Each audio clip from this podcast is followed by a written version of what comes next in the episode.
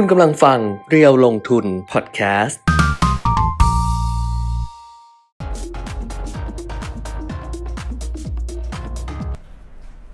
สวัสดีค่ะ สวัสดีครัอับปเดตเทรนด์ลงทุนนะคะ กับเพจเดียวลงทุนค่ะ วันนี้วันจันทร์ที่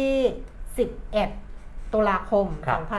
2564 นะคะ มาเจอกันเหมือนเดิม ทุกวันจันทร์ถึงวันศุกร์ที่เป็นวันทำการครับนะตั้งแต่ 10นาฬิกาเป็นต้นไป สัปดาห์นี้ก็เจอกัน 4 วัน เพราะว่าวันพุธวันหยุดนะคะอ่า13 ตุลาคม แล้วก็สัปดาห์หน้าก็ 4 วันครับเพราะว่ามีวันหยุดพิเศษที่สลับอะจริง ๆ ไม่พิเศษหรอกอืมจริง ๆ ก็คือหยุดชดเชยวันปียมหาราช ซึ่งปกติเนี่ย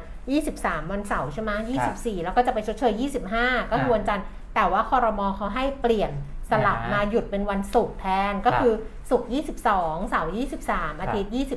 อ่า24แล้ว25 ก็มาทำงานปกติ เพื่อให้มีความต่อเนื่องกับคนที่ได้หยุดวันที่ 21 ช่วงเข้าพันเอ้ยออกพรรษาอาจจะมีออกพรรษาเป็นวันหยุดของราชการของภาคกลางเออนะครับ ก็จะได้หยุด 4 วันต่อเนื่องไปเลยค่ะ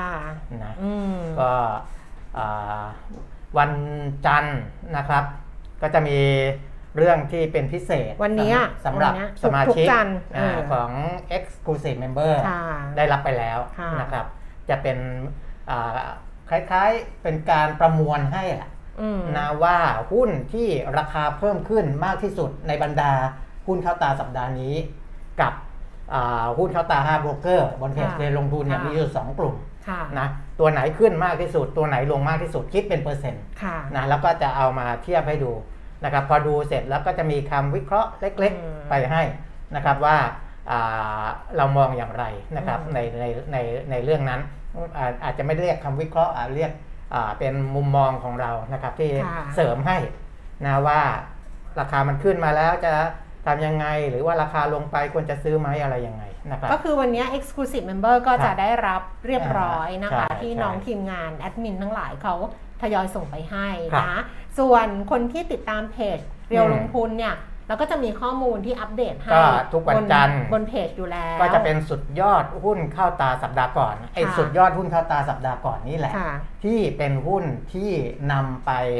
อ่าให้คำแนะนำอีกกลุ่มหนึ่งค่ะนะครับเทียบกับหุ้นเข้าตาสัปดาห์นี้อืมนะก็ขึ้นให้ตั้งแต่เช้าแล้วนะว่าค่ะหุ้นที่เข้าตา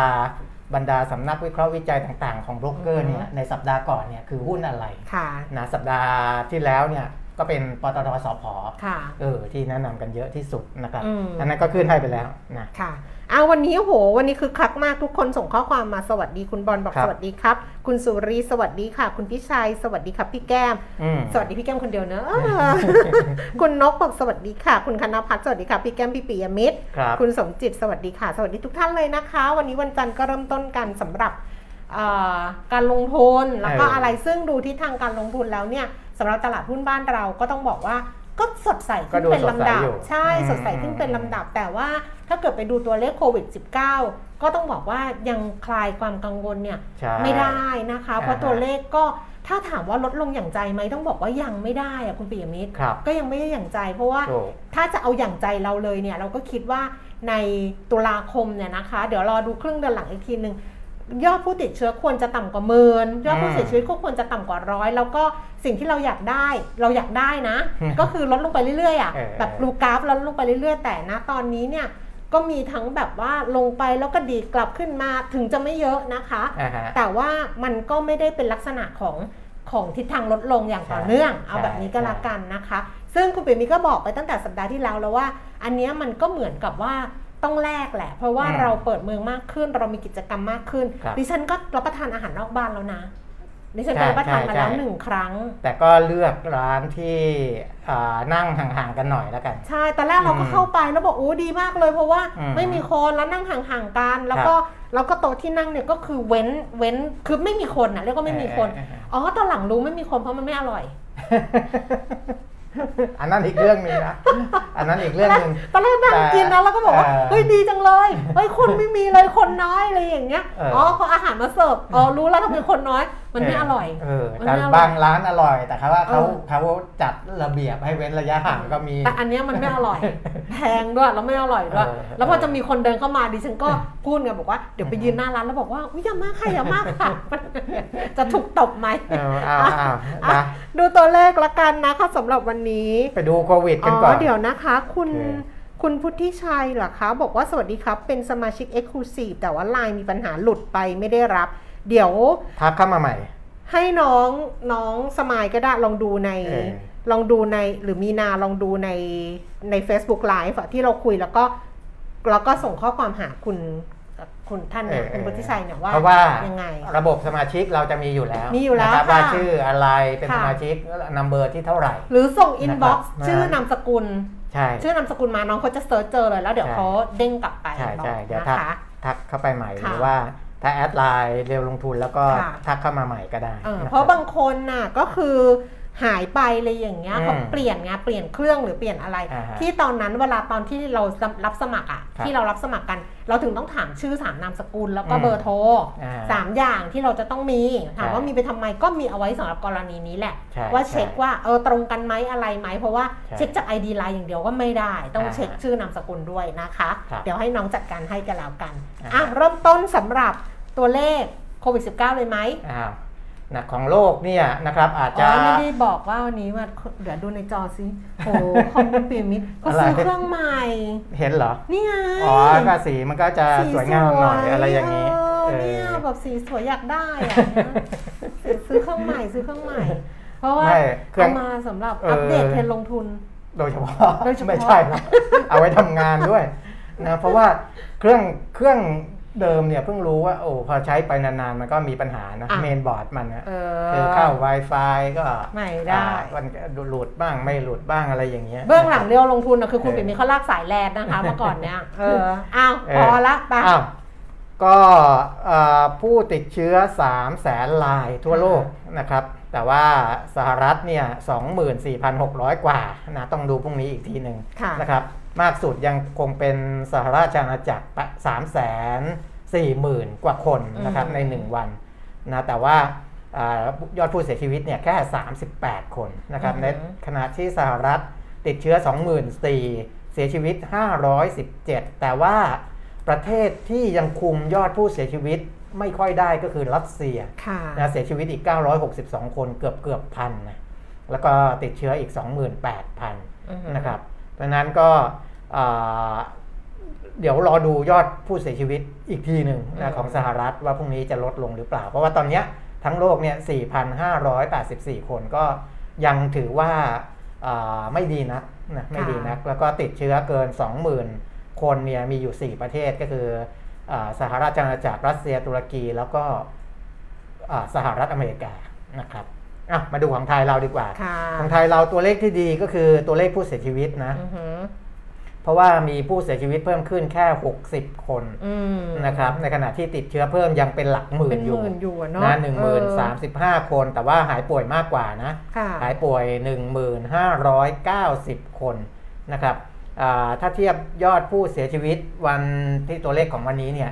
จะน้อยกว่าเมื่อวานค่ะเมื่อวาน 84 คนนะครับ ก็ต่ำกว่าร้อยเหมือนกัน แต่ว่า ผู้ติดเชื้อเนี่ยเมื่อวานก็ยังเกินหมื่นนะตอนนี้ค่ะช่วงนี้ยังเกินหมื่นต่อเนื่อง แต่เกินหมื่นแบบเรื่อยๆอย่างนี้ก็ยังถือว่ายอมรับพอไหวได้พอไหวยังเออยังนะคพรัอบไหวแล้วก็ผู้ติดเชื้อสะสมของบ้านเราตอนนี้ล้าน7 2 0 0 0 0กว่าคนค่ะนะถามว่าล้าน7 2 0 0 0 0กว่าคน ถ้าเทียบสะสมอ่ากับประเทศในอาเซียนด้วยกัน10ประเทศเนี่ยของเราอยู่เป็นอันดับที่4อืมของอาเซียนนะเพราะว่าอันดับหนึ่งอินโดนีเซียเนี่ย สี่ล้านสองแสนกว่าคนที่ติดเชื้อสะสมนะที่เป็นผู้ป่วยเอ่อโควิดสะสม ฟิลิปปินส์สองล้านหกแสนกว่า มาเลเซียสองล้านสามแสนกว่านะครับอืมของเราหนึ่งล้านเจ็ดแสนกว่าคน อันนี้ก็ค่ะคือเทียบในระดับอาเซียน แต่ถ้าไปดูในรายจังหวัดของวันนี้กรุงเทพก็ติดเชื้อเพิ่มขึ้นพันหนึ่งร้อยแปดสิบหกคนค่ะนะครับรองลงมาก็จะเป็นยะรา ปัตตานี สมุทรปราการ สงขลาชนบุรี นครศรีธรรมราชนราธิวาสระยองและจันทบุรีมตอนนี้เนี่ยตะวันออก 3 จังหวัดเลยนะอือหือชนบุรีระยองจันทบุรี ก็ติดท็อปค่ะ10 ส่วนภาคใต้ก็ยังอยู่โอ้อันดับต้นๆเหมือนกันหลายนะจังหวัดเหมือนกันยาลานะครับปัตตานีนี่อันดับ 2 อันดับ3เลยใช่นะใช่ใช่อืมนะนครศรีนราธิวาสอืมอะสงขลาก็เป็น 5 จังหวัดของภาคใต้นะครับอืมส่วนเอ่อ จังหวัดที่อาจจะไม่ติดท็อป 10ค่ะแต่มียอดผู้ที่ติดเชื้อเพิ่มขึ้นเป็นเอ่อยังมีนัยสำคัญเลยก็คือเชียงใหม่ค่ะ191 190 กว่าคนนะค่ะเนื่องจากว่ามีคลัสเตอร์ใหม่ค่ะๆนะเขามีตลาดสดก็มีค่ะนะครับอ่างานต่างๆ เวลานัดพบปะรวมตัวค่ะกันก็มีคือกระจัดกระจายมากอะตอนนี้อืมที่เชียงใหม่นะครับเพราะฉะนั้นยิ่งกระจายมากอย่างเงี้ยการคุมก็จะยิ่งยากนิดนึงอืมอ่า กว่าจะทำให้ 190 กว่าคนลดลงมาต่ำกว่าร้อยอีกรอบหนึ่ง ผมว่าไม่ง่ายแล้ว รอบนี้พอไปดูคลัสเตอร์แล้วเนี่ยโอ้โหเป็น 10คลัสเตอร์เลยนะอือหือกระจายเยอะมากนะครับ เพราะฉะนั้นก็คนที่อยู่ที่เชียงใหม่ก็ต้องดูแลตัวเองกันค่ะให้ให้ดีหน่อยละกันนะครับ เพราะว่าดูจากสมาชิกของเราก็อยู่เชียงใหม่เยอะเหมือนกันนะอ่าที่เป็นสมาชิกของเพจเรียวลงทุนนะครับค่ะอะโควิดประมาณนี้แหละให้เห็นภาพรวมๆกันนะครับว่าอ่า ดีขึ้น แต่ว่าในเกณฑ์ที่ต้องระมัดระวังกันต่อไปนะครับค่ะอะค่ะไปดูข้อมูลอ่าหุ้นการเงินกันดีกว่าค่ะนะไปดูตลาดหุ้นต่างประเทศเมื่อคืนวันศุกร์ที่ผ่านมานะคะสำหรับตลาดหุ้นที่นิวยอร์กค่ะ ดัชนีอุตสาหกรรมดาวโจนส์ปิดตลาดก็ปรับตัว ลดลงไป 8.69 จุด โอ้ไม่ขยับเลยเออถ้าไม่ขยับเลย 0.03%นะคะ แล้วก็ NASDAQ เนี่ยลงไป 74.48จุด0.51% S&P 500 ลดลง 8.42 จุดค่ะ 0.19%ซีของยุโรปนะคะ ตลาดหุ้นลอนดอนฟุตซี่ร้อยเพิ่มขึ้น 17.0.25% CAC 40 ตลาดหุ้นปารีสฝรั่งเศสค่ะปรับตัวลดลง 40.0.6%แล้วก็ DAX แฟรงก์เฟิร์ตเยอรมนีนะคะ ลดลง 44.73.0.29% ในซีของเอเชียเช้าวันนี้ตลาดหุ้นโตเกียว นิเกอีปรับตัวเพิ่มขึ้นมา 440 จุดค่ะ 1.57%นะคะ ไปอยู่ที่ 28,488 จุด แล้วก็ห่างเสียงของฮ่องกงค่ะ เพิ่มขึ้น 496.2%นะ ไปอยู่ที่ 25,333 จุดเสียใจ300 ของตลาดหุ้นเซี่ยงไฮ้ก็เพิ่มขึ้น 0.45%ค่ะ 21 จุดนะคะ อยู่ที่ 4,951 จุดค่ะ ย้อนกลับมาดูความเคลื่อนไหวของตลาดหุ้นบ้านเราในเช้าวันนี้ดัชนีราคาหุ้นสูงสุด 1,645 จุด ต่ำสุด 1,642 จุดนะคะครับแล้วก็ตอนนี้ 10นาฬิกา14 นาทีค่ะ ดัชนีราคาหุ้น 1,643.68 จุด เพิ่มขึ้น 4.27 จุด มูลค่าการซื้อขาย 13,000 ล้านบาท Set 50 Index ค่ะ 989.04 จุด เพิ่มขึ้น 3.03 0.3 ขออภัยเพิ่มขึ้น 3.33 จุด 0.34%มูลค่าการซื้อขาย 5,600 ล้านบาท และหุ้นที่มีมูลค่าการซื้อขายสูงที่สุด 10 อันดับในเช้าวันนี้นะคะ อันดับที่ 1 เป็นหุ้นของบ้านปูค่ะ ราคา 13 บาท 60 สตางค์ เพิ่มขึ้น 10 สตางค์ True Corporation 4 บาท 14 สตางค์ เพิ่มขึ้น 4 สตางค์ Jazz อยู่ที่ 3 บาท 10 ลดลง 14 สตางค์ SVT นะคะ Sun Vending วันนี้ราคาย่อลงมาบ้างแล้วนะ 6 บาท 60 ลดลง 15 สตางค์ KBank ค่ะกสิกรไทย 140 บาท 50 เพิ่มขึ้น 50 สตางค์ปตทสพ124 บาท เพิ่มขึ้น 2 บาท 50 สตางค์นี่ขึ้นอีก 2%ครับสำหรับสพนะคะอ่าฮะ PTT GC ค่ะ 65 บาท 75 เพิ่มขึ้น 75 สตางค์ SCB ไทยพาณิชย์ 125 บาท ราคาเท่าเดิม PAF นะคะอยู่ที่2บาท76 สตางค์เพิ่มขึ้น 28 สตางค์แล้วก็กันกุลค่ะ5บาท75 สตางค์ปรับตัวเพิ่มขึ้น 15 สตางค์อันนี้เป็นหุ้นที่ซื้อขายสูงที่สุดในเช้าวันนี้นะคะอ่าฮะอัตราแลกเปลี่ยนดอลลาร์บาทแข่งค่าขึ้น 33 บาท 77 สตางค์ค่ะ และราคาทองคำนะคะอยู่ที่ 1,759 เหรียญต่อออนซ์เช้าวันนี้ราคาในบ้านเรา รับซื้อคืนทองคำแท่งนะคะ บาทละ 28,050 บาท แล้วก็ขายออกนะคะสำหรับทองคำแท่งบาทละ 28,150 บาทค่ะ ราคาน้ำมันยังไปต่ออืม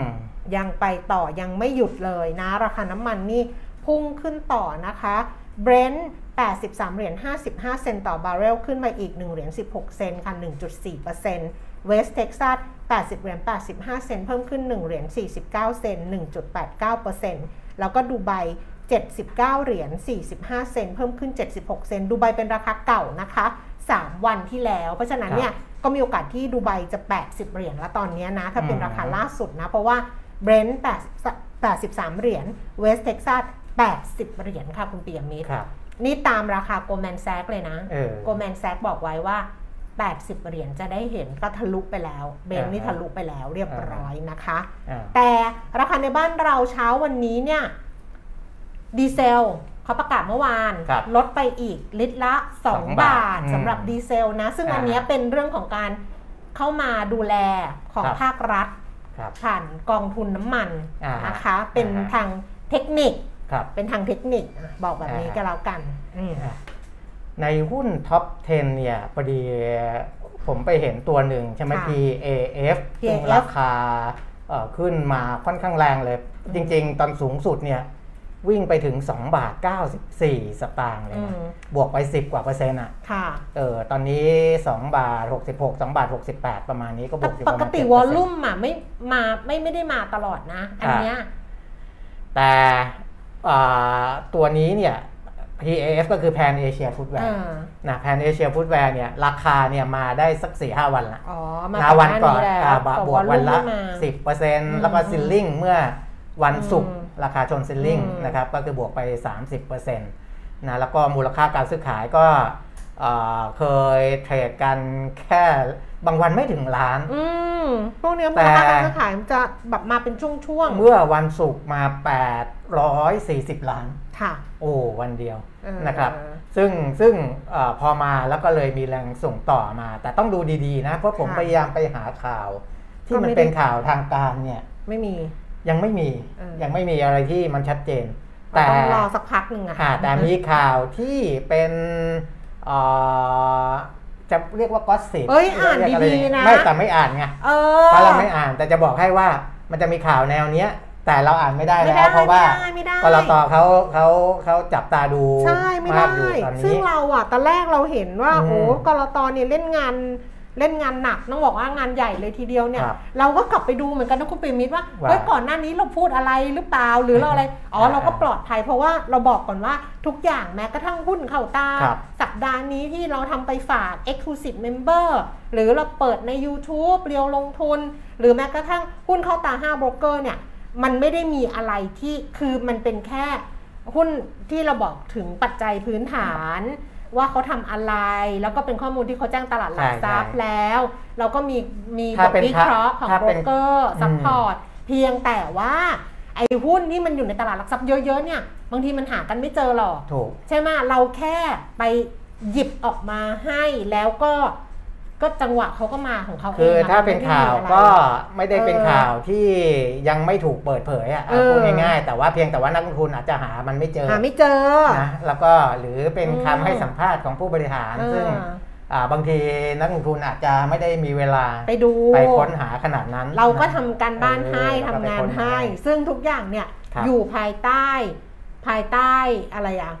ข้อมูลข้อเท็จจริงะเออข้อเท็จมูลข้อเท็จจริงจริงนะไม่ไม่ไม่อืมอ่า ไม่มีการให้หินอะไรที่คือหินน่ะมีอืมนะหินหรือเขาเรียกว่าอะไรล่ะภาษาไทย ก็คือไอ้ตัวที่มันจะส่งผลกับราคาหุ้นจะขึ้นจะลงอันเนี้ยมันมี แต่ว่าไม่ใช่หินที่อ่าคิดขึ้นมาเองนะอืมเป็นเป็นเรื่องที่เราสามารถที่จะหาได้หาได้นะเพียงแต่ว่าเราหาให้ไม่เจออาจจะหากันไม่เจอเท่าหานั้นเอกันงเองไม่เจอนะครับแต่อย่าง PAF เนี่ย อาอย่างที่ผมดูนะข่าวที่เป็นทางการที่จะเอามาเล่าให้ฟังเนี่ยยังไม่มีไม่มีนะครับมีแต่ก็สิบอ่าซึ่งเราไม่เล่าเออเป็นคำแนะนำซึ่งบางอันก็ถูกกรตจับตาดูอยู่ เพราะฉะนั้นเนี่ยเราจะพูดถึงอ่าเคสอย่างนี้ไม่ได้ เพราะว่าเราเห็นข่าวจากกรตแล้วนะว่าว่าอ่าเขาจับตาดูอะไรอย่างไรบ้างเพราะฉะนั้นแล้วก็ไปถ้าเกิดพูดข่าวคเพวามราะเป็นจริงเพดีราะกว่าฉะนั้นถ้าเกิดว่าใครสนใจเออก็ไปเซิร์ชเอาเอง เออถ้าก็หาคุเจณอพูก็ดเจอก็คุณพูดมาอย่างนี้อะถูกถูกใช่ป่ะเออก็ไม่งั้นก็ต้องไม่พูดตั้งแต่ต้น นี่พูดมาแล้วไงพูดมาแล้วครับแต่แต่แต่แต่พูดว่าพูดไม่ได้เหมือนแถลงข่าวอะแถลงว่าไม่มีอะไรจะแถลงอะเออเอออันเนี้ยคุณปีมิทำแบบนั้น คือมันมีครับมันมีครับ แต่ผมพูดแต่ผมพูดไม่ได้เออพี่จะพูดทำไมอ๋อเหรอเออ ไปหาเอาเองถ้าอยากรู้เอาไปไปหาหาเอาเอง เพราะว่าดิฉันชีวิตดิฉันเนี่ยทำอะไรมาดีงามตลอดดิฉันจะไม่เอาความเสี่ยงไปยุ่งกับคุณปีมิตรวันนี้คนดูเยอะ นาเนี่ยยังไม่ครึ่งชั่วโมงเลยจะเป็นร้อยแล้วเนี่ยอ้าวเหรอเออทำให้มันดีๆนะเราอะทำให้มันทำให้อ้าวมันดีๆอ้าวเดี๋ยวไปทีนี้ดูหมดแล้วตลาดหุ้นก็ปรับตัวเพิ่มขึ้นมานะคะสำหรับตลาดหุ้นครับบ้านเรานะคะ เดี๋ยวไปดูกันว่าปัจจัยต่างๆ นานาที่มันเกี่ยวข้องอะเดี๋ยวไปดูข้อมูลของต่างประเทศก่อนดีกว่าเออนะแล้วเดี๋ยวค่อยวกกลับมาที่บ้านเราอีกทีคนดูหงเป็นร้อยเลยอ้าวเออเขาอาจจะ แต่ว่าเดี๋ยวอาจจะหายไปเพราะว่าไม่เพราะเพราะช่วงนี้หุ้นดีไงมีกำไรมีมีไม่ก็เลยอยากเดี๋ยวอาจจะจะหายไปเพราะว่าดูรายการนี้แล้วเฮ้ยมันมีเรื่องจะบอกแต่มันไม่บอกมันบอกไม่ได้มันมีเรื่องจะบอกแต่มันพูดไม่ได้มันบอกไม่ได้ เพราะมันไม่ใช่ข้อมันยังไม่ใช่ข้อเท็ไม่จใช่จริงมีเรื่องจะบอกมีเหรอมี มี gossip เกี่ยวกับหุ้นตัวนี้ แต่เป็น gossip ที่เราบอกไม่ได้ เพราะว่ามันไม่ใช่เรื่องที่เป็นทางการไงโอ้ยกูเพียอะนะ search Google เอาไปเซิร์ชเออ Google เออเออแต่ว่าสมาชิกที่เอ่อลงทุนที่เป็น exclusive member วันนี้ก็ไปต่อนะ หุ้นไปต่ออะก็ดูของต่างประเทศก่อนนะครับ สหรัฐอเมริกาเอ่อตัวเลขของเออ ที่เราจับตาดูกันอยู่ ก็คืออมการจ้างงานอืมนอกภาคเกษตรอืมเพิ่มขึ้นน้อยกว่าที่คาดนะค่ะ คือนักวิเคราะห์คาดว่าจะเพิ่มขึ้น 5 0 0 0 0 0ตำแหน่งอะค่ะแก้มเพิ่มแค่แสนเก้าหมื่นสี่พันเองอืมนะก็น้อยกว่าเดือนสิงหาอีก อันนี้คือเดือนกันยานะอืมแสนเก้าหมื่นสี่พันก็อ่าถือว่าเป็นระดับต่ำสุดนับตั้งแต่เดือนกุมภาหกสามค่ะแล้วก็ต่ำกว่านักวิเคราะห์คาดค่ะนะเอ่อการต่ำกว่านักวิเคราะห์คาดในเรื่องของการจ้างงาน อานอกภาคเกษตรเนี่ยมันก็ทำให้เอ่ออาจจะไปส่งผลดีอีกทางหนึ่งก็ได้นะ เพราะว่าอ่าเดี๋ยวเวลาจะมีการส่งสัญญาณว่าดอกเบี้ยจะขึ้นเร็วไม่เร็วเนี่ยมันก็อืมอาจจะมีข้อมูลพวกนี้คอยดึงดึงๆไว้หน่อยค่ะนะว่าการจ้างงานนอกภาคเกษตรยังไปไม่ได้เต็มที่เท่าไหร่นะครับ ส่วนอ่าจีน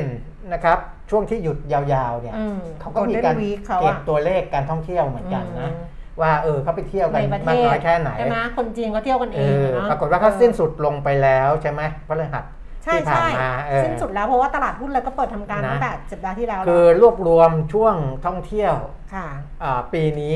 นะเทียบกับปีก่อนเนี่ยค่ะลดลงไป5%อืม คือจริง ๆ ปีก่อนอ๋อแต่แต่ของปีจีนเขาเขาสิ้นเขาเขาคุมไอ้โควิดได้เร็วไงใช่ปีที่แล้วอะปีที่แล้วเขาก็เที่ยวเออเขาคุมได้เร็วเพราะฉะนั้นเนี่ยใช่เขาจะเที่ยวกันเต็มที่กว่าปีนี้เออเออแต่เพราะว่าปีนี้ปีที่แล้วเขาอาจจะอั้นมาไงอ่าแล้วเขาก็เต็มที่ไปเลยอะไรอย่างเงี้ครัยบแต่ปีนี้เขาก็อาจจะไม่ต้องขนาดนั้นเออไม่ได้โหยหามากหรืออะไรอย่างนี้อันนี้แล้วคิดเองนะอืมนะก็ลดลงจากปีที่แล้ว 5%แต่ถ้าเทียบกับ Golden Week ทั่ว ๆ ไปเนี่ยค่ะอาของปีนี้เนี่ย มีรายได้ไม่ถึง 60%ค่ะของ Golden Golden Week ปีปกตินะค่ะเออก็ถือว่าบรรยากาศยังไม่ค่อยกลับมาเท่าไหร่อ่านะเพราะคือบรรยากถ้าบรรยากาศ Golden Week ในจีนเองยังไม่ค่อยกลับมาเนี่อืยมเอ่อมันอาจจะส่งผลเหมือนกันแต่ต้องดูระยะเวลาด้วย เวลาที่ประเทศอื่นเปิดเปิดประเทศเนี่ยนักท่องเที่ยวจีนก็ยังไม่ได้ออกไปเต็มที่นะอืมดูแล้วเอ่อเพราะฉะนั้นปีนี้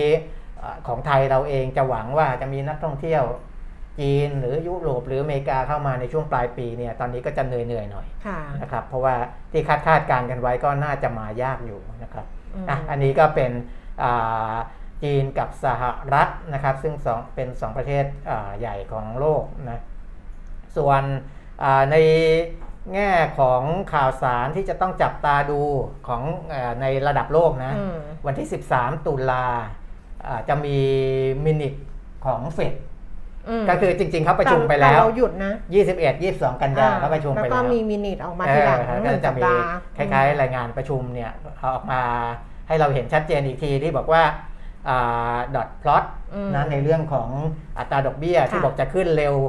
กว่าเดิมจากเดิมคาดว่าปี 2023 หรือว่า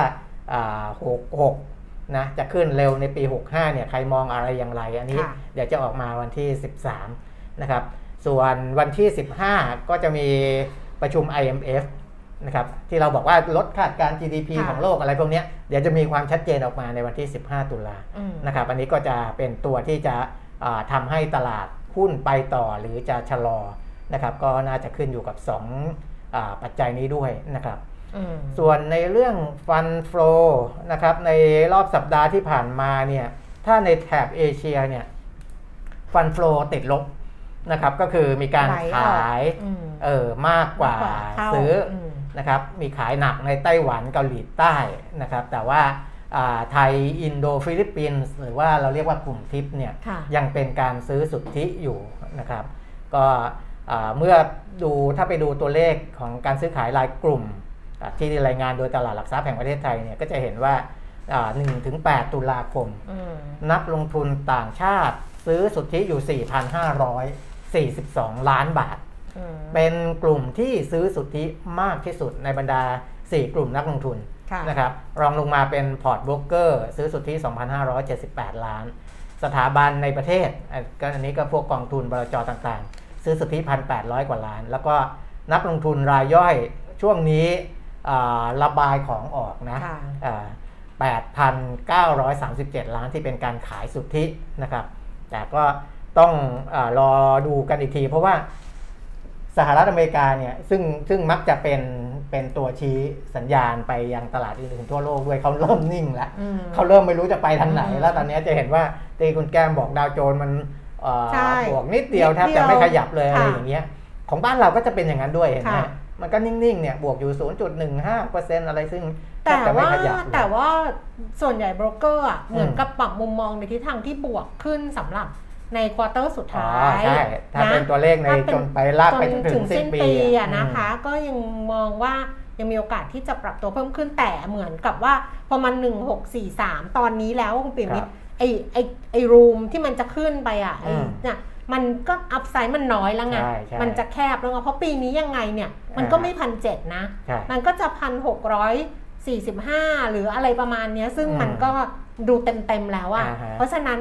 สำหรับคนที่ลงทุนมันก็ต้องมองข้ามไปถึงปี 2565 ใช่ คือต้องไปยอมรับราคาที่แพงขึ้น PE ที่สูงขึ้นอะไรประมาณเนี้ยในปีอ่าหน้า ครับ อืมอะนะ อันนี้ก็เป็นเรื่องของ แต่ดิฉันว่าเขารอจังหวัดย่อกันเนาะ คนใช่ที่จะเติมใช่เงินใช่นะเนาะ หรือกองทุนอะไรเงี้ยก็รอให้มันต่ำกว่าเออพันหกอะเออซึ่งไม่รู้มันจะมันไม่มันไม่แล้วก็อาจจะไม่ต่ำแล้วไงนักลงทุนอืมอ่ารายย่อยของเราเนี่ยอืมเดี๋ยวนี้จะค่อนข้างจะกลัว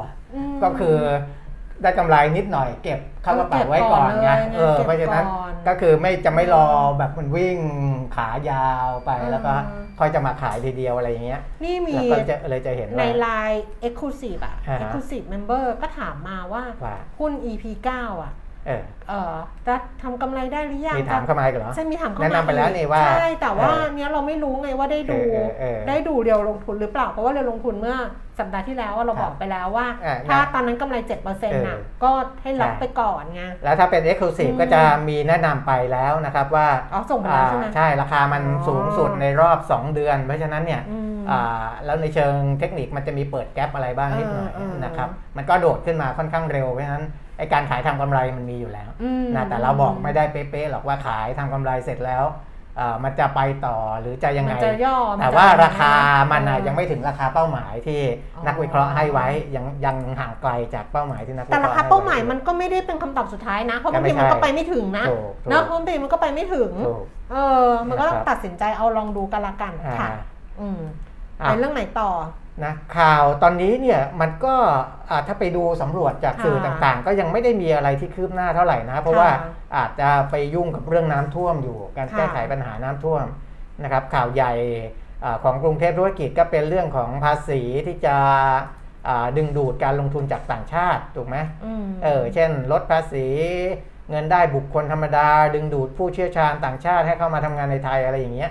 นะครับ หรืออา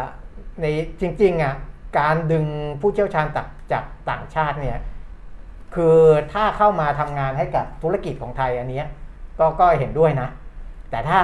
แบบเป็นมาทำงานของบริษัทเขาเองแล้วเอาเงินก็ออกจากไปประเทศไทยออกนอกประเทศ อันเนี้ยก็ออกไปไงเออผมเคยทำงานกับพวกฝรั่งมาแล้ว รู้สึกว่าเออพวกนี้จะเคี้ยวๆหน่อยมนะครับเพราะฉะนั้นการที่คือคือเราไม่ต้องให้สิทธิประโยชน์เขาอะถ้าเขามาแล้วเขาได้ประโยชน์อืมเขามาอยู่แล้วเพ ราะว่าพวกนี้ค่าตัวเขาสูงแพงมากนะแพงมาก แล้วก็แต่ถ้ามาทำแล้วก็คุ้มนะสร้างเอ่อทำให้มาพัฒนาบริษัทไทยทำให้บริษัทไทยเก่งขึ้นอันนี้อาจจะเห็นด้วยนะครับอัในในกรุงเทพธุรกิจป็วันนี้หลายเรื่องน่าสนใจนะคะอืมนอกจากเรื่องของข่าวที่เป็นข่าวพาดหัวครับเนี่ยถ้าในเว็บไซต์เนี่ยออนไลน์ดิฉันไม่แน่ใจว่าอันนี้เขาลงในหนังสือพิมพ์ปะแต่ไม่เห็นนะครับเขาก็จะมีเรื่องของราคาน้ำมัน เพราะตอนนี้ราคาน้ำมันเนี่ยมัน มันปรับตัวเรียกว่า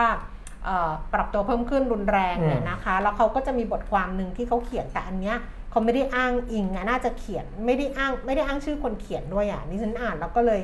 แต่มันก็เป็นความรู้แหละเรื่องของราคาน้ำมันที่ปรับตัวเพิ่มขึ้นเพราะว่าเดือนกันยายนเนี่ยบอกไปแล้วว่าปรับขึ้นมา 6 ครั้งเนี่ยนะคะครับอันเนี้ยจะเป็นความเสี่ยงสำหรับภาวะเศรษฐกิจไทยในในการที่จะเสี่ยงให้เกิดภาวะ stagflation คือเศรษฐกิจถดถดถอยอืมแต่ว่าเงินเฟ้อเนี่ย ปรับตัวสูงขึ้นอย่างเงี้ยอืมได้หรือเปล่า อันนี้ก็เป็นบทความหนึ่งแต่ว่าอีกอันหนึงเนี่ยที่เขาทำก็คือเปิดเบื้องหลังราคาน้ำมันขึ้นหรือลงครับเกิดจากอะไร ซึ่งเขาก็รวบรวมมาเอ่อแปดหัวข้อด้วยกันนะ อันนี้อ่านให้ฟังก็ได้อ่าฮะเออว่า 8 ปัจจัยที่ทำให้ราคาน้ำมันถูกหรือแพงนะคะ กรุงเทพธุรกิจเขารวบรวมมาเป็นอันนี้อ๋อน่าจะอยู่ในกรุงเทพธุรกิจออนไลน์อะาก็บอกว่า 8 ปัจจัยเนี้ยเรื่องแรกก็คือความเชื่อมโยงความเชื่อมโยงของราคาน้ำมันดิบอืมและราคาน้ำมันสำเร็จรูปนะคะ ราคาน้ำมันดิบจะส่งผ่านขั้นตอนการกลั่น เพื่อได้ผลผลิตเป็นน้ำมันสำเร็จรูปต้นทุนของน้ำมันดิบในแต่ละช่วงเวลาก็จะมีผลกับราคาน้ำมันสำเร็จรูปด้วย อย่างเวลาเราดูเนี่ยเบรนท์ไนเม็กซ์ดูไบเนี่ยเป็นราคาน้ำมันดิบนะฮะแต่ถ้าเกิดเป็นราคาน้ำมันสำเร็จรูปเราก็ดูที่ตลาดสิงคโปร์ร์ใช่อย่างนี้นะคะครับสองก็คือความต้องการน้ำมันดิบและน้ำมันน้ำมันสำเร็จรูปที่เพิ่มขึ้นอืมอันนี้คือเรื่องของ ความต้องการอ่าฮะ3ข้อจำกัดของกำลังการกลั่นน้ำมันในตลาดโลกครับนะเพราะว่าโรงกลั่นน้ำมันที่ดำเนินการอยู่ในขณะนี้เนี่ยเขาบอกว่าใกล้จะเต็มกำลังพิกัดแล้วอืมการสร้างโรงกลั่นใหม่ต้องใช้เงินลงทุนมหาศาล ก็ทำให้ตรงเนี้ยมันมีส่วนเหมือนกันว่าข้อจำกัดในการกลั่นน่ะทำให้ราคาน้ำมันมันสูงขึ้นในบางอืมช่วงเวลานะคะอ่าฮะหรือช่วงที่หยุดซ่อมมาเห็นนะล่าสุดนี่ยังบอกเลยว่าของไทยอะอย่าครับเพิ่งซ่อมนะ เพราะว่าถ้าซ่อมเนี่ยมันจะหายไปแบบนี้อ่า เรื่องที่เดี๋ยวนะ1 2 3 4ปัจจัยที่สี่4คือเสถียรภาพของ supply หรืออุปทานของน้ำมันดิบนะคะ ความไม่มั่นคงและไหลและไร้เสถียรภาพทางการเมืองในภูมิภาคตะวันออกกลางก็ยังเป็นปัจจัยที่ไม่แน่นอนในการผลิตน้ำมันดิบอืมปัจจัยต่อมาสภาพอากาศที่รุนแรง และยากต่อการพยากรณ์หรือการคาดเดา เช่นพวกเฮอริเคนครับพายุเข้าเนี่ยต้องปิดโรงกลั่นต้องอะไรอย่างเงี้ย ตอนทำข่าวใหม่ๆนะดิฉันยังเคยบอกไอ้น้องนักข่าวที่แบบเวลามาสัมภาษณ์อะบอกว่าอ่าฮะชีวิตพวกเราเนี่ยต้องรู้ด้วยนะว่า พายุมันเข้ากี่ลูก มันเข้าซีกไหนของสหรัฐ มันเข้าซีกตะวันตก มันเข้าซีกเออตะวันออก มันเข้าทางอ่าว น้องมันถามรู้ไปทำไม รู้เพราะว่าเวลามันเข้าปุ๊บเนี่ยนะโรงกลั่นต้องปิดทำอะไรไม่ได้พายุเข้าไงใช่หลักน้ำมันเนี่ยก็จะปริมาณจะหายไปอะไรอย่างเงี้ยใช่บอกเฮ้ยเราต้องรู้ขนาดนั้นบอกนี่ชีวิตนักข่าว ชีวิตนักข่าวต้องรู้อะเออเออพายุจะเข้ามากี่ลูกอ่าฮะจะเข้าซีกจะเข้าทางไหน อ้อมมาทางไหนอ่าวไหนทางไหนยังไงอย่างเงี้ยเออจุดเริ่มต้นอยู่ที่เออตรงนี้จะเข้าผ่านตรงไหนจะผ่านบ้างทางไหนอะไรอย่างงี้ยเออแล้วจะมีผลอะไรนี่ครับคือแบบคือนักข่าวเดี๋ยวบางคนบอกโอ้ยนักข่าวมันไม่ง่ายนะคะเออ แต่ไม่รู้เดี๋ยวนี้นะเพราะเดี๋ยวนี้ไม่ได้เป็นนักข่าวนะอ่าเขาก็ถ้าถ้าโดยสายอะที่ต้องรายงานข่าวโดยตรงเขาก็ต้องนั่นต้อเองรู้อแต่สมัยตอนที่เราทำงานอะเออก็นั่งรู้ว่าพายุมันจะมาทางไหนมันจะอะไรยังไง อันนี้ก็เรื่องหนึ่งนะคะอืมปัจจัยต่อไปก็คือปรากฏการณ์ตามฤดูกาลก็คือเอ่อ น้ำมันสำเร็จรูปเนี่ยได้รับอิทธิพลจากความใช้ความต้องการใช้น้ำมันอืมที่เปลี่ยนตามฤดูกาลของอ่าฮะแต่ละภูมิภาคหนาวมากหนาวน้อยครับมีผลหมดเลย ถ้าปีนี้หนาวมากหนาวเร็วหนักเนี่ยความอ่าต้องการใช้ก็เพิ่มขึ้นแบบเนี้ยอ่าอ่าก็ต้องรู้พยากรณ์อากาศด้วยอะไรด้วยไปหมดนะปัจจัยต่อมาค่ะการเก็งกำไรของตลาดนะคะ น้ำมันดิบและน้ำมันสำเร็จรูปทำการซื้อขายในตลาดเปิดอืมจึงไม่สามารถหลีกเลี่ยงการเก็งกำไรของตลาดได้นะคะ แล้วก็เรื่องต่อมาก็คือความผันผวนของค่าเงินอือหือนะน้ำมันดิบและน้ำมันสำเร็จรูปในตลาดหลักของโลกซื้อขายด้วยเงินสกุลดอลลาร์สหรัฐ เมื่อมีการเปลี่ยนแปลงหรือความผันผวนเกิดขึ้นกับอัตราแลกเปลี่ยนระหว่างสกุลเงินท้องถิ่นกับครับเงินดอลลาร์เหมือนเราอะบาทแข็งบาทอ่อนเนี่ยมันอืมก็จะมีผลกับต้นทุนในการซื้อน้ำมันดิบ แล้วก็น้ำมันสำเร็จรูปเพิ่มขึ้นด้วยครับเอ่ออันนี้เป็น 8 ปัจจัยนะคะที่กรุงเทพธุรกิจ เขารวบรวมมาแล้วก็ก็มีบอกว่าทำไมปี 2564 เนี่ย ราคาน้ำมันถึงแพงขึ้น ก็เราก็พูดไปแล้วล่ะเออเออเราก็พูดไปแล้วล่ะอืมนะครับอะส่วนตัวเลขที่ผมบอกเมื่อกี้อืมนะการจ้างงานนอกภาคเกษตรของสหรัฐที่ต่างกว่าที่คาดเนี่ยนะครับอ่าก็เป็นหนึ่งในปัจจัยที่ทำให้อืมโกลแมนแซกนะซึ่งเป็นอืมอ่า วันนิธนกิจระดับโลกเนี่ยค่ะเขาปรับลดคาดการณ์การขยายตัวของ GDP ของสหรัฐอเมริกาอือหือนะครับของปีนี้นะจากเดิมโตคาดว่าจะโต 5.7%ค่ะก็ลงมาเหลือ 5.6%นะครับก็ลดลงมานิดหนึ่งนะค่ะแล้วก็ของปี 65 ปีหน้าลดจาก 4.4 ลงมาเหลือ4%ค่ะอันนี้ลงมาค่อนข้างเยอะสำหรับปี 65 ของสหรัฐอเมริกา นะครับ เพราะว่าอ่าในรายงานของ Goldman Sachs เนี่ยบอกว่าผลกระทบจากโควิด -19 มันยาวนานกว่าที่คาดอืมนะครับแล้วก็ส่งผลต่อธุรกิจด้านบริการอ่าด้านการบริโภคในสหรัฐอเมริกานะส่วนการปัญหาการขาดแคลนเซมิคอนดักเตอร์ก็ยังไม่คลี่คลายนะครับ จนกว่าจะถึงช่วงครึ่งแรกของปี 2565อืมนะคาดว่าอย่างนั้นนะเพราะตอนนี้เองก็ยังมีปัญหาอยู่เรื่องชิปค่ะเรื่อง เซมิคอนดักเตอร์เนี่ยนะครับก็ทำให้อ่ามีปัญหาในเรื่องของการเติมสต็อกอะตอนเนี้ยอืมคือดีมานะมันเพิ่มมากขึ้นอืมเพราะการเปิดกิจกรรมทางเศรษฐกิจเปิดประเทศอะไรมันมีมากขึ้น แต่ว่าของที่จำเป็นต้องใช้ชิป ต้องใช้เซมิคอนดักเตอร์เนี่ยอ่ามันเริ่มหมดสต็อกไปเรื่อยค่ะๆนะครับแล้วก็จะสต็อกไม่ทันนะมันก็จะมีผลเหมือนกันนะครับอ่าแล้วก็ในแง่ของการจับจ่ายใช้สอย การเดินทางอะไรต่างๆอะก็ยังไม่กลับมาเต็มที่นะครับจากโควิด -19 เนี่ยอะอันนี้ก็ทำให้อ่าคิดว่าเศรษฐกิจของสหรัฐอาจจะจะไม่โตตามคาดนะครับก็ปรับลดลงมาบ้างนิดหน่อย อันนี้เป็นลักษณะสถานการณ์คล้ายๆ กันทั่วทั้งโลกเลยนะครับอือฮึเพราะว่าอะที่เราบอกนักท่องเที่ยวจะเข้ามาเท่านั้นเท่านี้เนี่ยยิ่งมันยืดเยื้อออกไปเนี่ยมันก็จะยิ่งเข้ามาน้อยกว่าที่คาดนะครับค่ะเอออะ ก็ของไทยนะให้เห็นภาพรวมๆของบ้านเราเองอืมเอ่อกกรนะคณะกรรมการหอการค้าไทยสภาหอการค้าไทยก็อ่าจะคุยกันอีกทีแหละนะว่าจะกระตุ้นอะไรบ้างปลายปี เดี๋ยวรอดูเขาอีกทีหนึ่งมาทุกที่ผ่านๆมาก็เสนอมาเยอะแล้วนะครับ แต่ว่าที่ยังไม่ได้รับการตอบสนองก็คือเรื่องของการ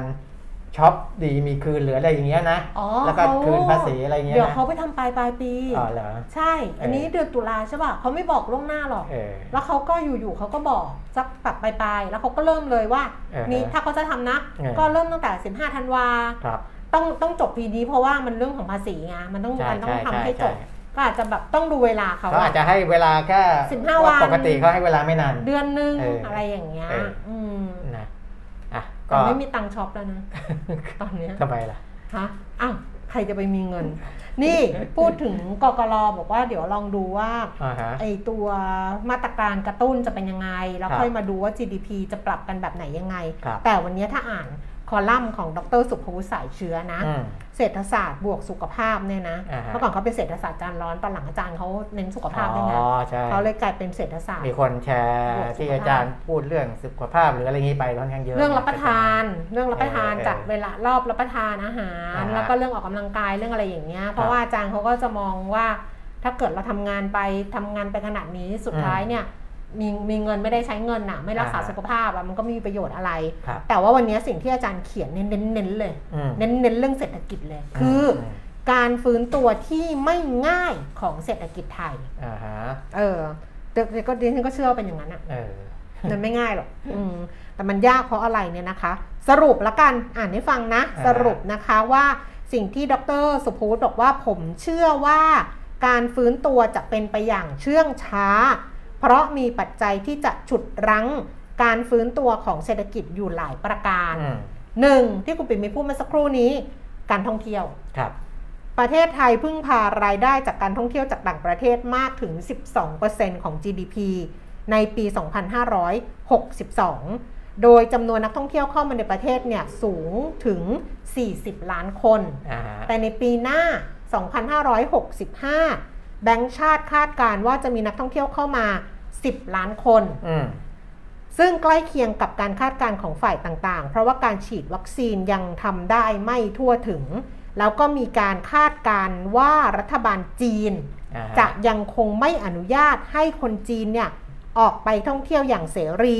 จนกว่าความเสี่ยงของโควิด -19 จะลดลงอย่างมาก กว่านักท่องเที่ยวจีนจะกลับมาต้องรอปี 2566โอ้โห คือปีหน้าไม่ต้องหวัง เออ ปีหน้าไม่ต้องหวัง เออ เพราะฉะนั้นปีหน้า 10 ล้านคนเนี่ยก็จะไม่ใช่มาจากจีน อืม เออก็อืม อันเนี้ยเป็นอุปสรรคที่หนึ่งเรื่องคือของการแต่ท่ถ้าองไม่ได้เที่ยวจีนเนี่ยมันก็จำนวนเนี่ยมันก็จะจะไม่ได้เยอะนะ ไม่ได้เยอะไง เออไม่ได้เยอะเพราะว่าปกติเนี่ยต้องเป็นคนจีนที่เข้ามาใช่ เยอะๆเนี่ยใช่นะคะสอง เออเมื่อวานดูดูศึก 12 ราศีอะอืมก็จะมีพวกศิลปินไทยอะที่เขาอือฮึมีแฟนคลับจีนอะอ๋อแล้วเขาก็จะไปจัดแฟนมีตติ้งที่จีนอะไรเงี้ยอืมอืมแล้วน้องเดี๋ยวนะเขาชื่อน้องเลยน้องมีนมั้งน้องมีนเนี่ยนะคะเป็นอ่าฮะเด็กผู้ชายเนี่ยเขาบอกว่าช่วงที่เขาฮอตฮอตๆเลยนะคุณเปรมมิตรเขาจัดแฟนมีตติ้งที่จีนอะอาทิตย์ละสองครั้งโอ้อาทิตย์ละสองครั้ง แล้วเขาบอกเออผมเออเคยไปจีนแบบเช้าเย็นกลับโอ้โหเออ บินไปเจอแฟนคลับอะเออแล้วก็กลับอะ ซึ่งเออตอนนี้ทำไม่ได้เลยไงอืมบอกก็ทำไม่ได้เลยเมื่อก่อนอะ ตอนที่แบบนั่นอะเขาไปจีนนะอ่าฮะก็คือแล้วจีนมีกำลังซื้อด้วยนะครับเขาไปแฟนมีตอะ อาทิตย์ละสองครั้งอืมไปเช้าเย็นกลับก็เคยอ่าฮะเออนี่ไงคือมันหายไปเลยนะตรงนี้นะอ่าฮะเรื่องที่สองที่อาจารย์สุภูตบอกว่าเป็นข้อจำกัดนะคะสำหรับการฟื้นตัวของเศรษฐกิจที่จะทำให้เชื่องช้าเนี่ยก็คือ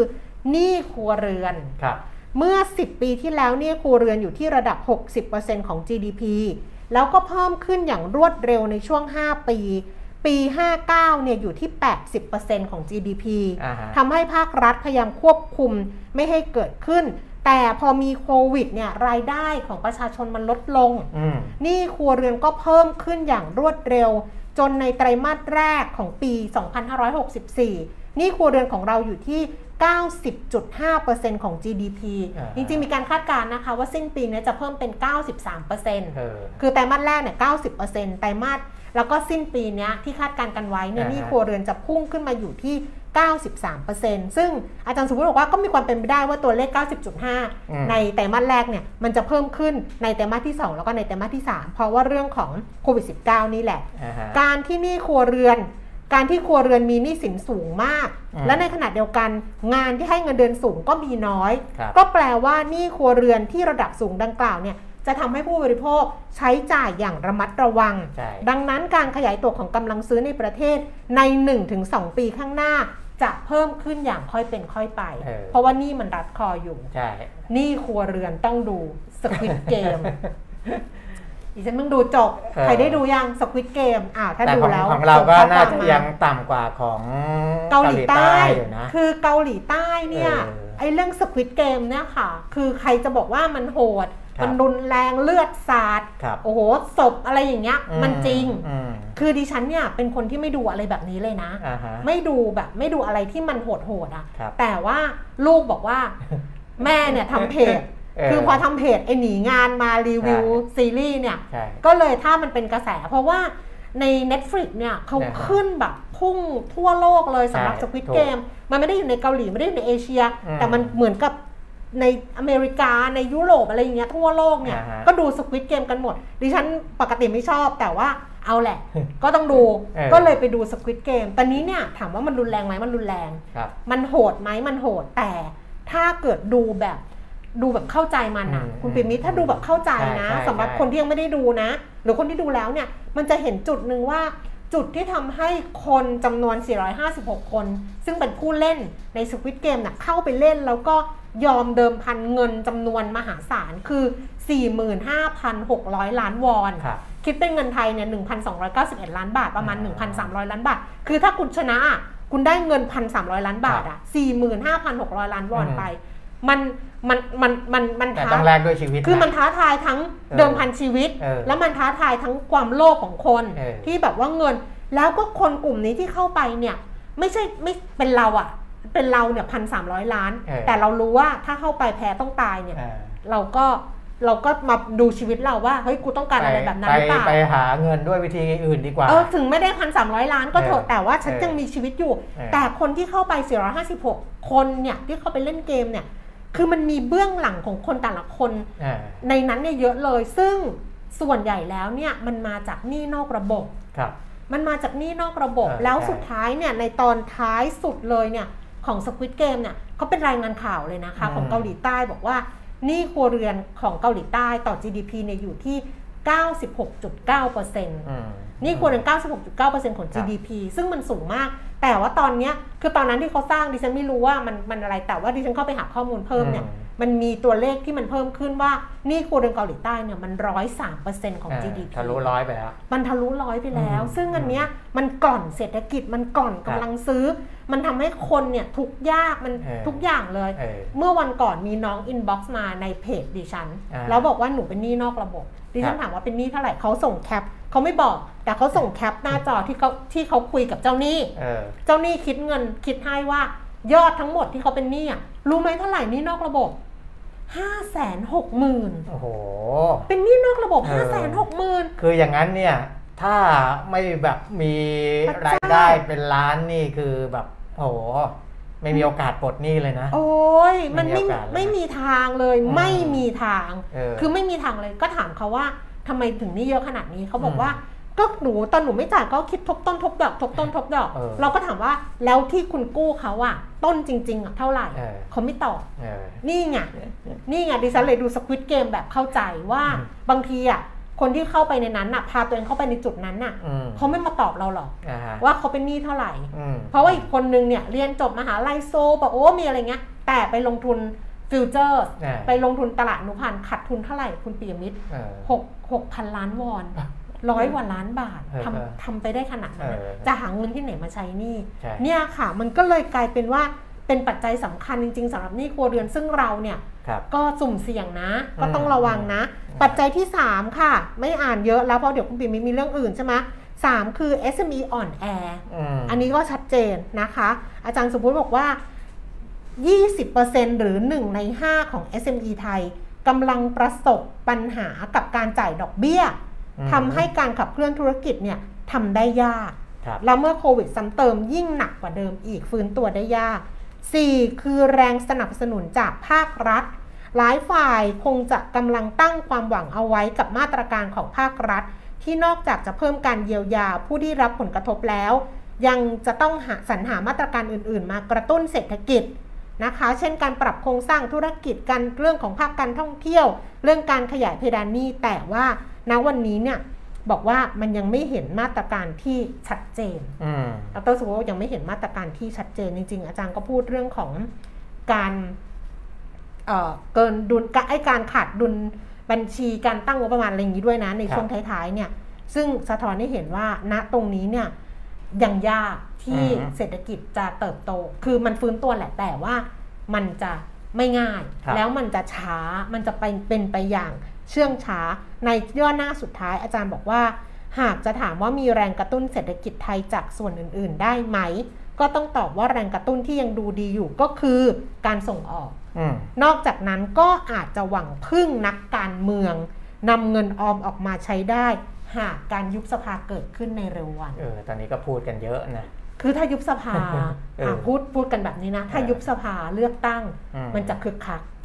เพราะว่ามันจะมีการนำเงินเนี่ยออกมาใช้ครับใช่ไหมทั้งการโฆษณาทั้งการหาใช่เสียงใช่ทั้งอะไรมันจะทำให้บรรยากาศเนี่ยคึกคัมักขึ้นคึกคักขึ้นอืมเพราะฉะนั้นเนี่ยยุบสภาใช่ก็เป็นทางหนึ่งเออที่จะทำให้มันคึกคักขึ้น แต่ก็อ้าวไม่ได้อาจเอาจะไม่ได้เสียงมากถึงขนาเดี๋ดยวที่มันจะส่งผลเดี๋ยวกับตัวเลข เสียงดังทำไม เสียงดังทำไมเอออ้าว นะ เพราะฉะนั้นอันนี้เป็นบทความของดรสุภูสายเชือนนะคะ ลองเซิร์ชอ่านได้จากทางกรุงเทพธุรกิจก็ได้ การฟื้นตัวที่ไม่ง่ายของเศรษฐกิจไทย และอีกอันนึงนะคะ ก็อ่านต่อเนื่องกันไปเลยไปหาอ่านเองนะ ก็คือ เมื่อการฟื้นตัวของเศรษฐกิจโลกสะดุดนะคะ ในคอลัมน์เศรษฐศาสตร์บัณฑิตของดรบัณฑิต นิษฐาวร อันนี้พูดเรื่องของ stagflation ด้วย ก็คือที่เราคุยกันไปเมื่อสักครู่เศรษฐกิจชะลอ พร้อมกับ อัตราการว่างงานและอัตราเงินเฟ้อที่สูงขึ้นอืมอะอืมลองหาดูกันละกัอ่านฮะค่ะ นี่มีคนถามว่าฝากคอมเมนต์โครงการเราเที่ยวด้วยกันเฟสสามที่ไม่ให้สิทธิ์คนจากเฟสแรก ๆ เพิ่มเลยเอาเหรอ คนที่มีตังค์เที่ยวเฟสแรกจนสิทธิ์หมดแล้วค่ะทำไมไม่เพิ่มให้คะ เออเห็นวันก่อนก็มีคนไม่ทราบถามเรื่องนี้เนาะอืมมีคนถามเรื่องนี้เหมือนกันก็อ๋อเขาไม่ให้สิทธิ์เฟสแรกเหรอก็คือเขาให้คนใหม่เขาบอกว่าเป็นประชาชนผู้ที่ไม่เคยลงทะเบียนแล้วอ๋อเอ๊ะเหรอแต่ว่าเออเฟสสำหรับเฟสสามเนี่ยอ่าอืมก็คือคนที่ลงทะเบียนไว้แล้วเขาบอกไม่ต้องลงทะเบียนใหม่ แต่ผมไม่แน่ใจว่า นั่นก็แสดงว่าคุณไม่ได้สิทธิ์เพิ่มด้วยเหรอ ไม่ได้เออเออนะอะก็แต่จริงๆอะสิทธิ์ของเฟสสามเนี่ยยังเหลือเยอะเลยนะคุณแก้มอืม สิทธิ์ที่พักเนี่ยเหลือ1นึ่งล้านแปดแสนสามหมื่นกว่าสิทธิ์อืมสิทธิ์ตั๋วเครื่องบินเนี่ยเหลือ1นึ่งล้านสองแสนหกหมื่นกว่าสิทธิ์อืมนะก็เอ่อเดิมเนี่ยก็ไม่ได้คิดว่าจะจะใช้สิทธิ์นี้นะอืมเราเที่ยวด้วยกันแต่บังเอิญต้องมีอ่าภารกิจที่จะต้องไปต่างจังหวัดก็ถือโอกาสใช้สิทธิ์เราเที่ยวด้วยกันอืมนะครับก็ได้ทดลองใช้แล้วนะครับก็น่าจะได้ประโยชน์อยู่เพราะว่าภาครัฐเขาจ่ายให้อ่าค่าที่พักเนี่ย เราจ่ายเอง 60%นอืมะภาครัฐสนับสนุน 40%นะครับแล้วก็ไปเคลียร์กันกับอ่าโรงแรมที่พักเองนะครับ แต่ว่าอ่าก็ก่อนหน้านี้อาจจะมีเรื่องของไม่ตรงไปตรงมาอืมของที่พักต่างๆ เช่น รู้ว่าภาครัฐจะสนับสนุน6อ่า40%เนี่ยอืมค่าห้องพักของคนที่ไปพักเนี่ยยังไงก็ต้องถูกลงอยู่แล้วอืมนะก็ถือโอกาสไปปรับราคาขึ้นก่อนอาเพื่อที่จะรองรับโครงการนี้โดยเฉพาะ อันเนี้ยภาครัฐบอกแล้วถ้ามีการร้องเรียนเข้ามานะอาจจะถูกระงับการอ่าเข้าโครงการได้นะครับสำหรับผู้ประกอบการนะครับ ส่วนผู้ที่ใช้สิทธิ์ก็สามารถใช้ได้ทุกจังหวัดนะยกเว้นจังหวัดที่ตัวเองมีบัตรประชาชนอยู่นะครับ อันนี้เขาให้คงต้อใช้งไปสิทดูธิ์ที่กทีเหลือค่ะ อืมใช่ไหมเหมือนจะไม่ได้สิทธิ์เพิ่มจากเฟเอสอแรกค่ะเออเหลือสี่ก็คือสี่คนเลยคง คนลงแล้วไม่ต้องลงใหม่อืมถ้าใช้สิทธิ์ครบแล้วก็ไม่ได้อ๋อออ๋อก็คือมีสิทธิ์เท่าไหร่ก็เท่าไหร่เท่านั้นอืมเท่าไหร่เท่านั้นให้ให้คนที่ยังไม่ได้ใช้สิทธิ์ได้ใช้อืมแต่ว่าถ้ามันเหลือนะ แต่ว่าไม่รู้ว่าเขาเปิดจนถึงเมื่อไหร่เพราะว่าจะใช้สิทธิ์ได้จนถึง 31มกราคม65ใช่ไหมอ่าอืมมันก็ถ้ายิ่งไปไปไปไปแล้วสิทธิ์มันเหลือเยอะเนี่ยอืม เอออาจจะต้องให้คนที่เขาใช้จ่ายจริง ๆ เข้ามาใช้ไหมอืมนะอันนั้นเดี๋ยวคงต้องดูอีกทีหนึ่งนะครับโอ้อะดิฉันน่ะไม่รู้เรื่องอะไรอย่างนี้เลยอะเออไม่ว่าไม่ค่อยได้ใช้สิทธิ์ไม่เนี่ยใช่ไม่เคยลงอะไรเลยคนละครึ่งอะไรก็ไม่เคยไม่ลงมีเลยออแอปเป่าตังอะไรก็ไม่ไม่มีมีเลยเออไม่มีทั้งนั้นเลยอ่าคือจริงๆไอ้ประกันสังคมมาตราสามเก้านี่ก็จะไม่ได้อยู่แล้วนะเพราะไม่มีบัญชีพร้อมเพไม่มีย์พร้อมเพย์ไม่มีเออออะไรเลย เอออะชีวิตมันก็แห้งแล้งแบบนี้เหมือนกันนะคะ เป็นคนไม่ไม่เอ่อ ขวนขวายหาสิทธิ์อะไรพวกนี้ไง ใช่ มันเหมือนกันก็เลยนะบางทีมันเหมือนการขับรถอะ เคยไหมครับการอืมขับรถที่เราขับแบบในเลนเราอะเออแล้วมันจะมีสะพานขึ้นสะพานเลนเดียวอะอ่าฮะแล้วเราก็อยู่ในเลนเราอืมแล้วมันก็จะมีรถมาปาดเออแล้วเราก็จะรู้สึกว่าถ้าเราเป็นคนที่ทำตรงไปตรงมาอ่าฮะเราก็จะเสียเปรียบ เพราะว่าอ่าเขาก็จะปาดเข้าได้เออหรือเราต้องทำอย่างนั้นด้วย เพื่อที่แต่อันว่านั้นรัมันกษาทำไม่ถูกต้องนะ ไม่ถูกกฎหมายนะ เออมันก็มันก็เนี่ยก็เลยรู้สึกว่าเราเสียเปรียบไหมไงบางทีเออเออแม้กระทั่งเรื่องที่ถูกเรายังไม่ทำเลย เพราะว่าเราเราเสียเปรียบหไม่ถ้าเป็นเรื่องของสิทธิ์นี่มันถูกต้องตามกฎหมายใช่ใช่แต่เราขี้เกียจไงเออเออมันความขี้เกียจของเราอย่างเงี้ยมันทำให้อืมเราโดนเอาเปรียบ ไม่ใช่เอาเปรียบ เราก็ไม่มีใครเอาเปรียบเรา แต่เราใช่เสียเปรียบเองไหมอะไรประมาณเนี้ยเออ แต่ก็ขี้เกียจเองนะก็เออช่วยไม่ได้อย่าไปเออโทษใครใช่อืมนะ เพราะว่าเดี๋ยวนี้ไปซื้อของที่ร้านไหนอ่าวันก่อนไปซื้อก๋วยเตี๋ยวเนี่ยเออเขาก็ถามว่าใช้ไหมคนละครึ่งเพราะเขาคนละครึ่งเขาเปิดเฟสเฟสใหม่ไงก็ไม่ใช่ไหมมีเออก็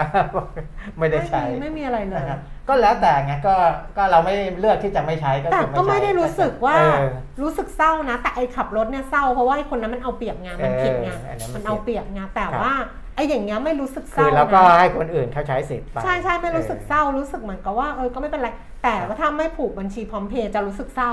เพราะว่า เพราะว่าเอออยู่ๆเขาโอนเงินให้เราไม่ได้เลยอประอมาณมันเป็นยสิ่งที่ควรจะได้แล้วไม่ได้เออเป็นนะทรัคพรับย์ทรัพย์ที่ควรได้เอออะอะประมาณนี้ เดี๋ยวลองดูนะคะว่าเขาครับวิธีคิดเขายังไงอะอืมแต่ถ้าเกิดว่าสิทธิ์เหลือเดี๋ยวเขาอาจจะมีปรับหรือเปล่าอะไรไม่รู้เหมือนกันนะอาจจะไม่เอออาจจะมีวิธีกระตุ้นอย่างอื่นหรือเปล่าเพราะว่าเดี๋ยววันนี้กกรก็ต้องเดี๋ยวเขาเขา ประชุมกันคงมีอะไรเสนอหรือว่าขึ้แนไปวคิดพิ่มติมกเบื้องหลังเขาอาจจะอยากให้คนที่ยังไม่ได้ลงทะเบียนครับคนที่ยังยังไม่ได้เข้าเลยอย่างเงี้ยได้เข้ามาก่อนเออให้ให้จำนวนมันมาก ความคิดใช่เบื้องหลังเขาเป็นอย่างนั้นหรือเปล่าก็ใช่ไม่รู้ใช่เขาถึง ไม่ให้ไม่ให้เพิ่มสำหรับคนที่ลงทะเบียนไปแล้ครัวบนะคะ อืมอะอะประมาณนี้ก็แล้วกันนะพรุ่งนี้คุณแก้ไม่อยู่ โอ้ยดิฉันว่าจะไม่ให้คุณพูดคำนี้ยังขี้เกียจขี้เกียจบอกใครว่าอยู่ไม่อยู่อะไรอย่างเงี้ยเอเอออก็คือมาเจอกันปกติแหละเออสำหรับสำหรับเรียวลงทุนเออนะเออยกเว้นวันหยุดที่ไม่เจอกันครับถ้าไม่หยุดก็มาเจอกันนะคะครับวันนี้ขอบคุณสำหรับการติดตามเหมือนเดิมครับพรุ่งนี้เจอกันนะคะ วันนี้ลาแล้วสวัสดีสวัสค่ะดีครับ